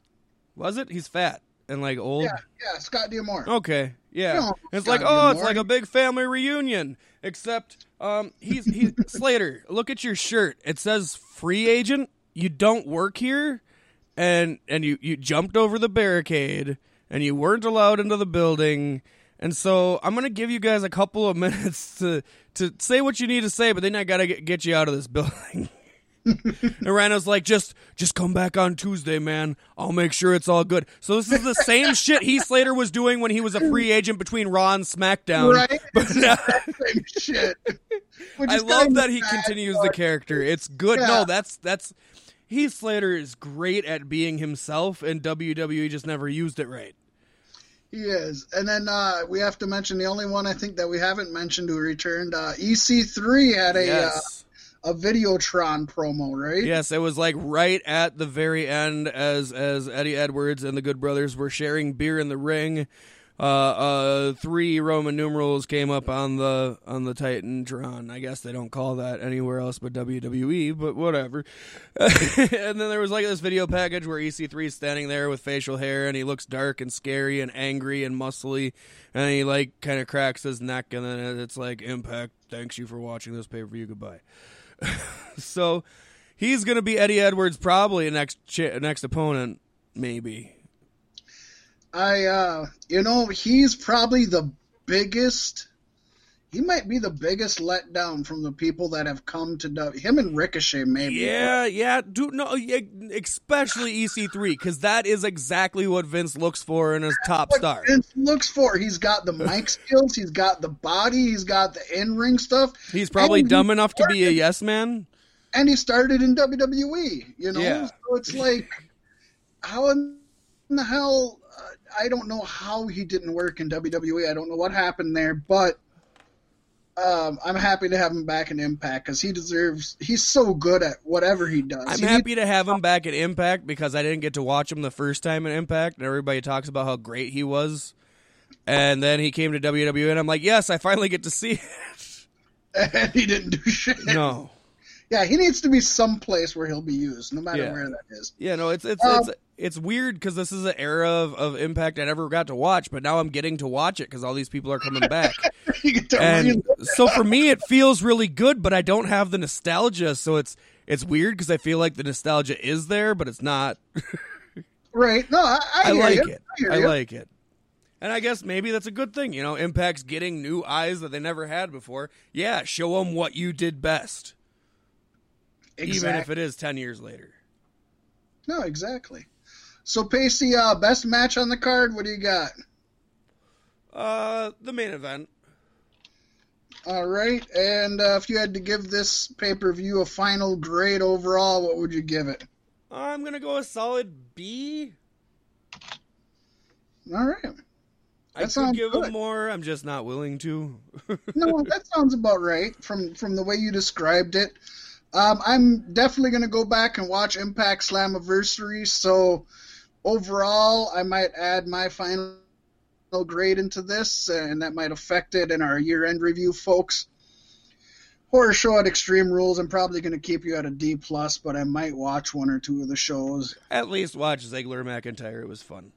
I should. Um, oh, the, I, I forgot to say while we were reviewing it too. Well, Dolph Ziggler is the only guy who can do anything extreme. I, I, you know, everything goes for him.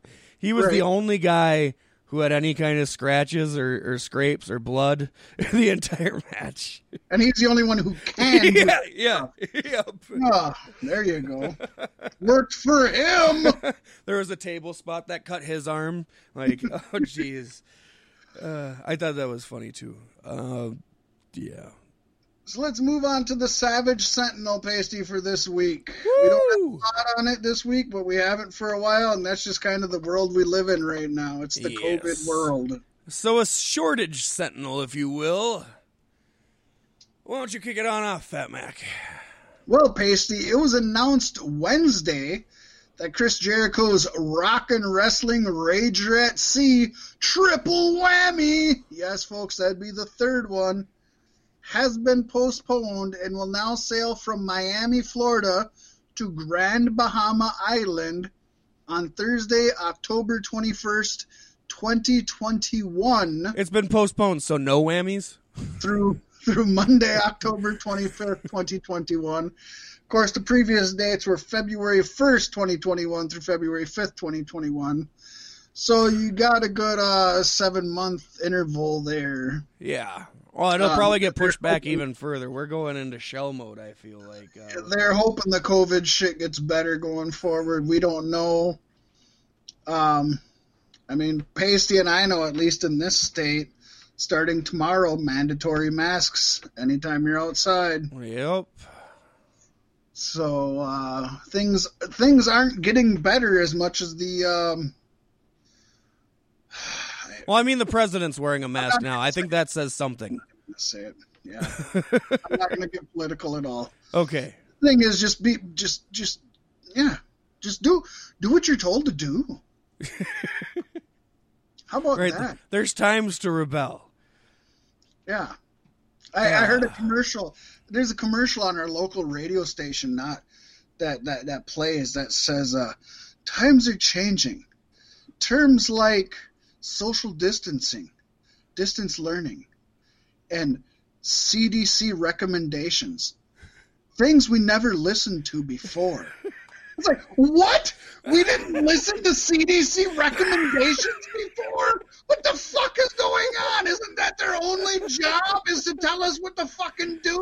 Uh, What? How did that? What do you mean things we didn't listen to before? Yes, we've always listened to CDC recommend. I hope we've listened to CDC recommendations. My gosh, why? How is that something we haven't listened to before now? hey, Fat Mac, E. coli is fake. I think somebody needs to tell you that. I think so. I've It's had not E. real. coli. It's a not myth. Ah man, uh, yeah, no, no. Kirsten went to the store today, and I know this is a little bit derailing, but uh, went to Walmart today. The mask mandate in Princeton started on Monday, but she's walking around, and everybody's got their masks on their ears, but down uh, under their nose or off and under their chin completely. Right, which which doesn't work. Kirsten walked by a lady asking a Walmart employee where the Clorox wipes are with no mask. It's like, why don't you just put a, t- a condom on your sack? Maybe you- she was gonna make the mask out of the Clorox wipes. I like to think that that maybe that, you know, I don't know. I don't, you know, eh, personally, I don't like wearing a mask, but also personally, if you tell me to wear a mask and if it's better for everybody else, I'm going to do it. Uh, Hurt me? It doesn't hurt me. no, It's an inconvenience, yes, but it, it's you know, not fun. having literally having to put pants on is an inconvenience for me. yeah, yeah. and I still have to do it when I leave the house. so if I can put pants on, I can put a fucking mask on. That's actually simpler. my mom, she's she's in the older bracket, and all of her work friends are in the older bracket, so they're they're oh, they're you know digging their heels into the ground. My mom went to the store and she went to Walmart like three times in a day and said she got everything she's gonna need for the rest of the year. I said, "You're dumb." no, no, you didn't. There's no possible way. No. And then when the what? New Year's Eve, the the middle of winter comes and you're out of supplies and have to go to the store in flu season. but the ma- the mask is gonna reset on New Year's Eve, pasty. It's like it's like the uh. clocks; they just tick back down to zero. I don't I don't know what people think. I don't know how people behave. I just try to be as decent as I possibly can be. people are dumb. Let's get back to the show.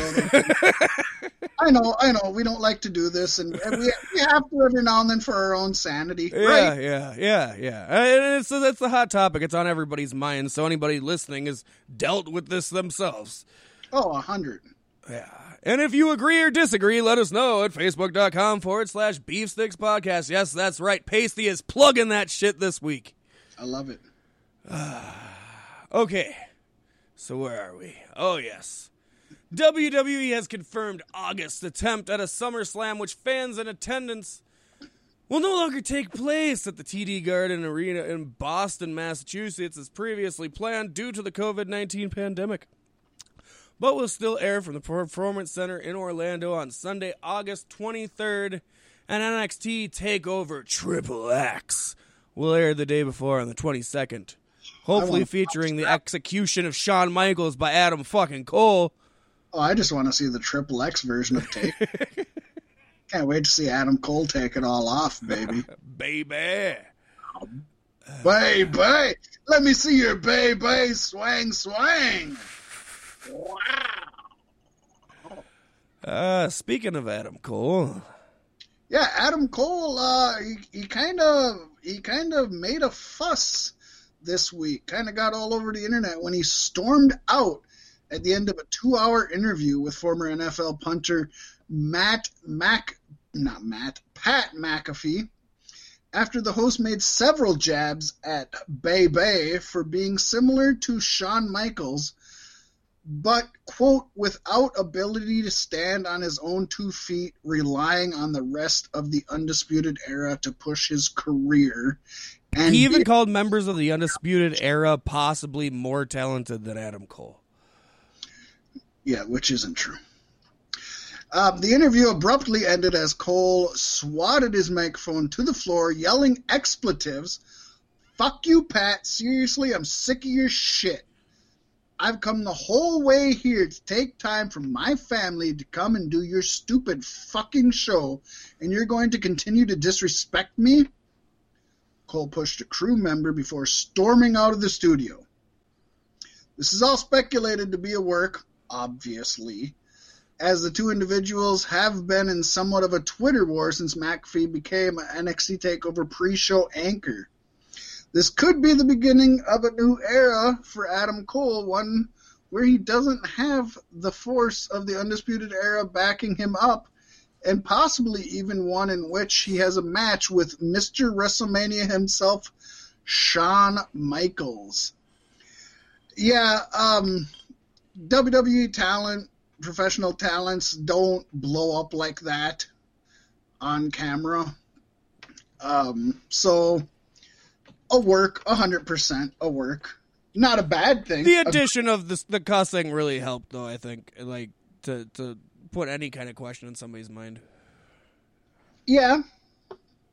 You know, it but wasn't a WWE shoot promo. It was a uh, just the shoot promo. I like that.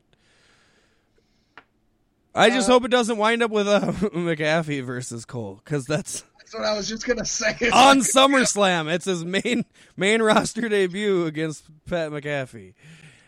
That's what I was just gonna say. Like, oh my gosh! But this could see the uh, the beginning of a split between Adam Cole and the Undisputed Era. We've heard rumors that quote the the main roster is ready for the Undisputed Era, but quote some are ready to come up and some are hesitant. So could we see, you know, Adam Cole and Roderick Strong come up on their own as singles and then see Red Dragon still stay down in NXT? I I don't know. Could we see just Adam Cole come up and the rest stay down there? Honestly, I hope like Cole and Strong stay on NXT and and Fish and O'Reilly get called up because I mean the tag team division always needs more people. That is that is true. They And probably won't be used properly, but they're not No. going to be used properly in WWE regardless without the Undisputed Era. correct. So, I I agree. Adam Cole. I, I worry. Everybody listening to this knows I, I suck Adam Cole's balls. I do, and um, I worry when he leaves NXT that his balls are going to shrink up a little bit, and I'm going to have to try harder to suck on them. And In NXT, Adam Cole can be Triple H Jr., but in WWE, Cole will have to be Triple H Jr., which is a very different thing. Exactly. He has to fuck Stephanie. Nobody wants to do that. No. Except for maybe Vince. Well, Vin, well, Vince obviously probably has him and Macho Man. Not at the same. I'm not saying at the same time, people. That would be disgusting. A grown man fucking his daughter at the same time as another grown man. That would just be sick. No, he fucked his daughter on his own. Oh my god, the kids this week wanted to watch some wrestling, so I just put on a random WrestleMania, you know, whatever. Parker comes up to me. He's like, "Do you know Donald Trump?" yeah. Some guy just punched him. I just punched him. Well, no, he asked if you knew Donald Trump. Like, no. I we used to go to camp together. Why are you lying to a kid like that? I know Donald Trump. Oh yeah, I'm the guy who gave him the idea for The Apprentice. I haven't seen any royalties yet. Oh, I thought that was so funny. That is that is Uh, thankfully, that that WrestleMania started off with I think the second ever um, um, Money in the Bank briefcase match, and that was all they had the attention to sit through, but they enjoyed it. Yes. AEW has announced it'll hold a eight-team women's tag team tournament this summer. The eight teams will compete in a single elimination tournament, with the winners being awarded a cup trophy. Let's hope it looks better than Naomi's. Let's The first team announced for the tournament is the Nightmare Sisters, Brandi Rhodes and Allie, who I haven't been watching lately, but I thought they hated each other. I think that that was like Brandi's thing when Allie came in. It was like, fucking I hate don't that know bitch. where that came from. Yeah, I don't. I don't. Allie know. was the, the bunny with the butcher. yeah, and then now she's dating Marshall Apple Eater guy, Yeah, she was. Yeah, exactly. And so now she's Now she's with Brandi. yeah. I guess I don't think it's gonna last long. I don't think it lasts the tournament. Much like uh, the Nightmare Collective. Yeah, right. That doesn't Uh, either.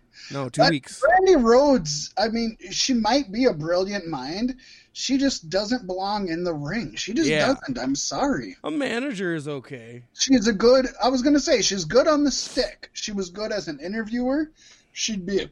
Oh, excuse me. She'd be a good manager, but she doesn't need to be in the ring. I don't care how many people in PWI voted her sexiest woman.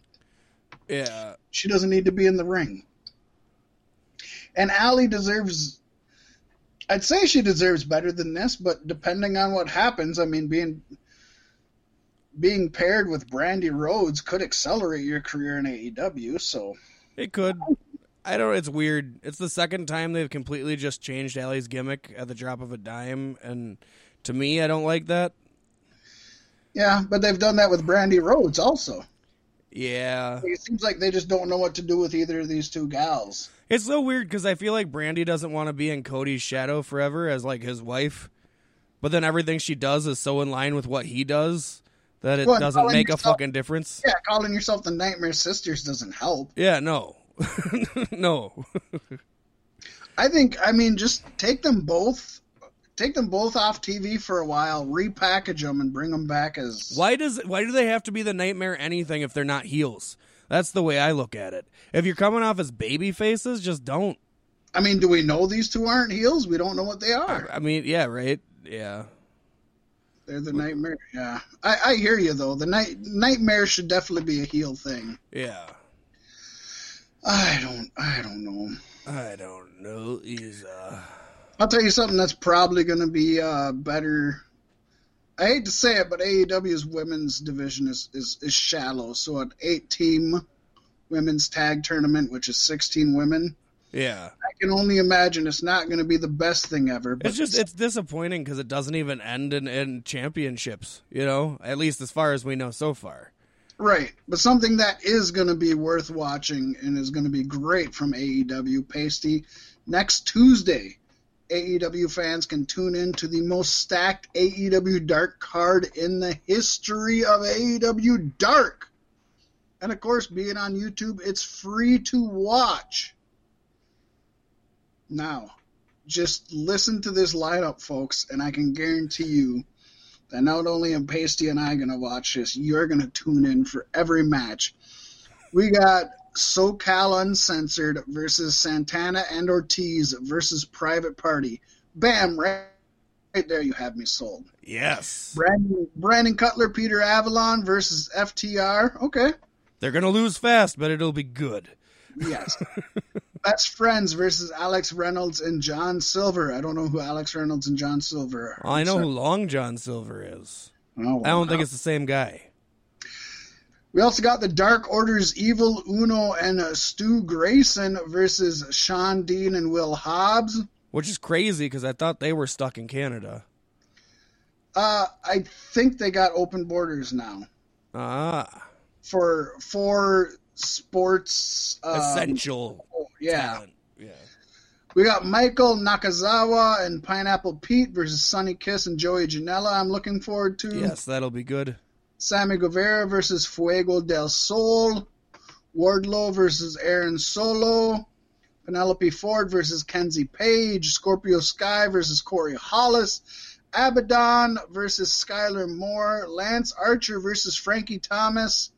And we will see Orange Cassidy take on Serpentico. That'll be a good one. I like that. Uh, like a third of these names, I have no idea who they are, but I like that the fact that AEW is putting over talent that isn't necessarily theirs, or you know, putting talent on the show that's not necessarily theirs. Yeah, that's kind of what Dark's all about is, is promoting talent that and finding the next people to sign. yeah. It looks good. It looks good. I, I'm going to try to tune in for sure. I don't watch enough Dark. I don't watch enough Dark, and and I feel like lately, like they've been bragging like uh, ten man ma- or ten matches in a Dark show, eight matches in a Dark show. You don't even get that on Dynamite, you know.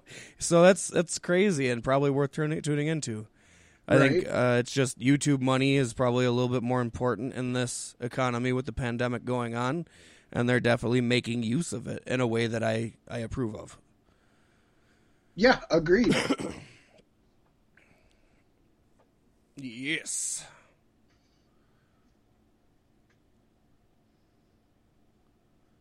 Yes, yes. So that's that. Move on to the next one, which was Yes, we'll get into which is who I was trying to talk about earlier, but I couldn't think of who it was, and now you can uh, you can let it you can let it out. I call him. Zack Ryder. It's basically the same I mean, guy. it's the same thing. It's the same thing. exactly. Former Raw Tag Team Champion Brian Myers, formerly known as Kurt Hawkins, is officially headed to Impact Wrestling. A new coming soon vignette for Myers' Impact rival aired during tonight's episode on AXS TV that aired on Tuesday and not on Friday, because of course, why would it? The promo features Myers around a wrestling ring while several phrases are heard in the background. Close your mouth, open your ears, you can handle it. Always be ready. On the right track. Trust the process. Just missing something. Talent? Yeah. I haven't not- seen Kurt Hawkins outside of WWE, but I'm not. A, a, I haven't either, but I'm not excited for his return. there. I'm not. I mean, he I'm had to go somewhere. Yeah, I'm not horribly excited for Heath Slater either, but at least he has charisma, Yeah. so maybe something could work. But um, yeah, Kurt Hawkins. Um, I'm not. Kurt Hawkins has been. WWE, left WWE, and been WWE again.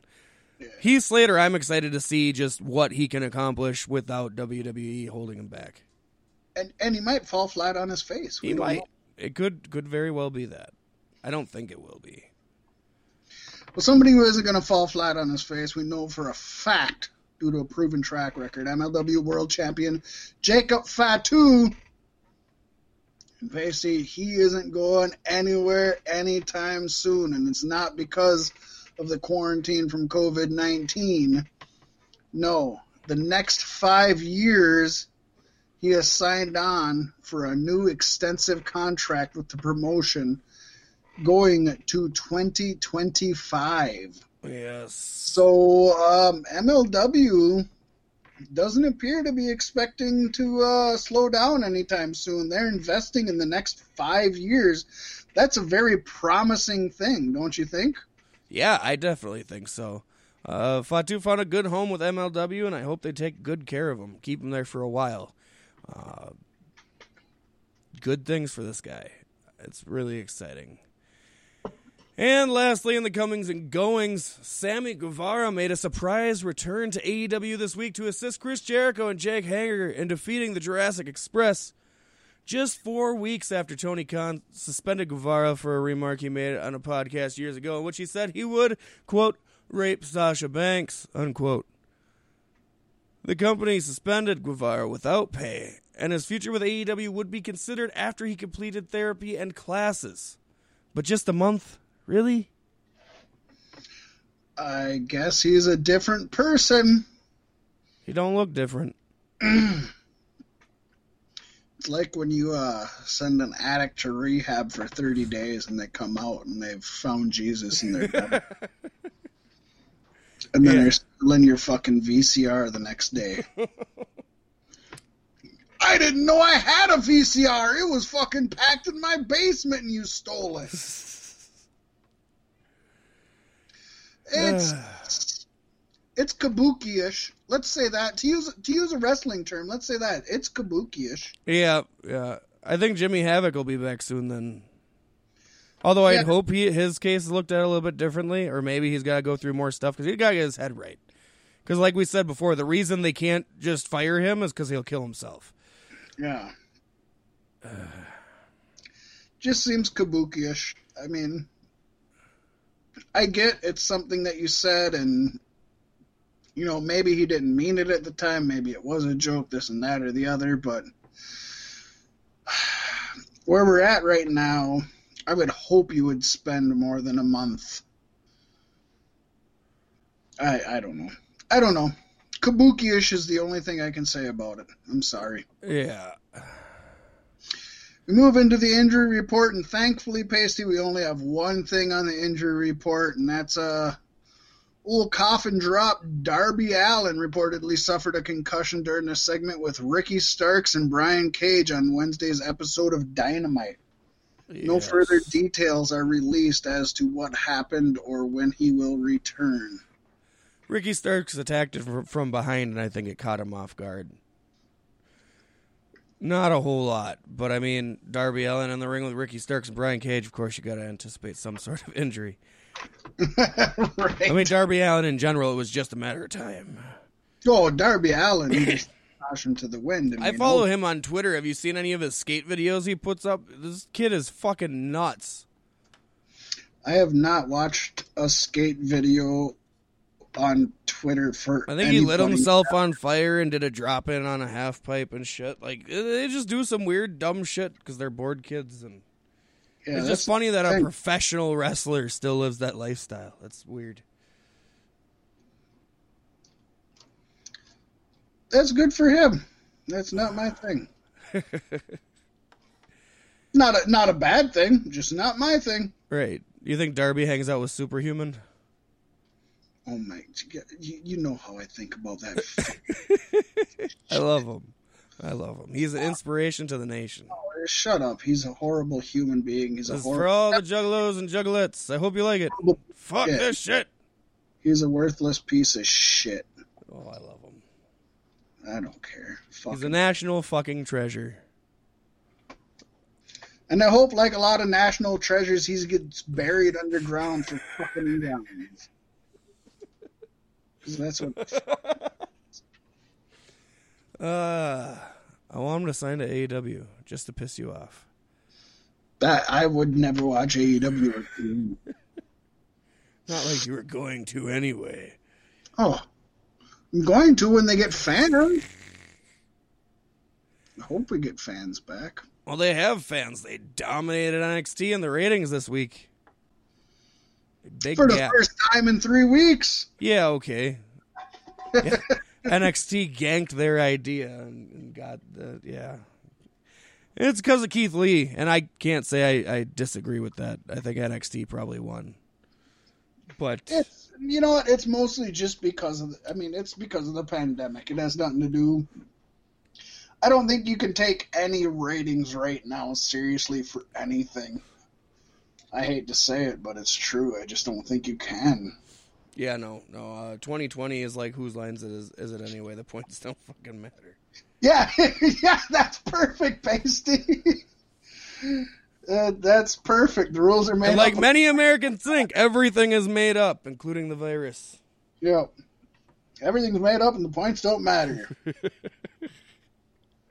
um, it's, uh, all, So we got to end the show on a hoedown now. Is that like where we're getting here? what I do want to say before we leave is I hope that, first of all, WWE is going to survive. And of course, they're doing everything they can. AEW, I hope, survives because they were dealt a bad fucking hand.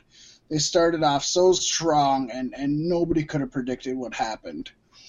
NWA, there's reports of them shutting down, and then Billy Corgan saying they're not shutting down. I hope they don't. They've made such a resurgence lately that I, I hope they do not. MLW just signed Jacob Fatu to a five year contract. They look like they're sticking it out. Impact Wrestling looks like it's sticking it out. Um, Honestly, Chicago, right now, I think Impact is my favorite promotion going. That's where I sit. Chikara is shutting down, and other companies are shutting down, and it's just it's it's something you can't help because that's just the world we live in right now. But I I honestly honestly hope that these promotions can just keep giving us product and, and and maybe even after all of this maybe we can birth a new promotion that gives us new hope and, and different stuff also because every single one of those promotions I, I listed MLW, Impact, NWA, AEW, WWE, they all give us different stuff and it's some of it's slightly different, some of it's very different, but it's so enjoyable. It's a buffet. That- It's a buffet of wrestling. That's oh man, you you said it perfectly. I you know people say that wrestling should be a buffet and it should have a little bit for everybody. That's the world we literally live in right now. So I hope this pandemic doesn't take that from us. Yeah, me too. Me too. I like the choices we have. I like that, uh, you know, almost on a weekly basis, my favorite promotion can change just because everybody's got to do so much to get over. They're all the same- trying. Yeah. Yeah, it's good. It feels good. Everything's great. I miss the fans. But at the same sure. point, I, I, I find myself I don't know if I like the silent arenas better, if I like the, the wrestlers at ringside better. It's a it's a tough call. Um, they both have their high points and low points. Right. I just I- prefer fans on the ringside better. we're coming into a critical zone here in America, and I feel like uh, maybe maybe more promotions need to start going the route that some of these promotions that are shutting down should go. right. Because in the grand scheme of things, wrestling's not necessary. It's nice, but we've all lived without it.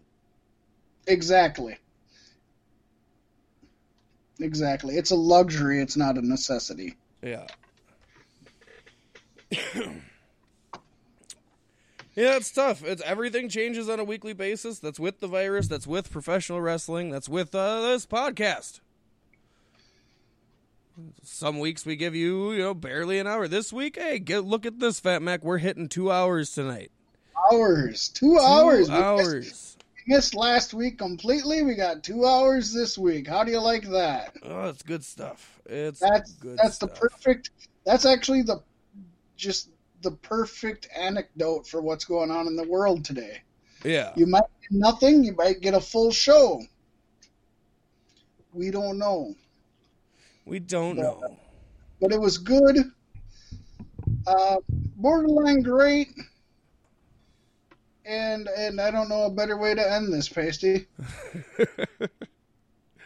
Uh, yeah, if you didn't watch the pay per views, once again, watch Slammiversary, skip the horror show, and if you're really interested, check out, you know, two to three matches on it, and you, you'll be all right. Just, uh, don't waste your time with Wyatt on this one. It hurts me to say that.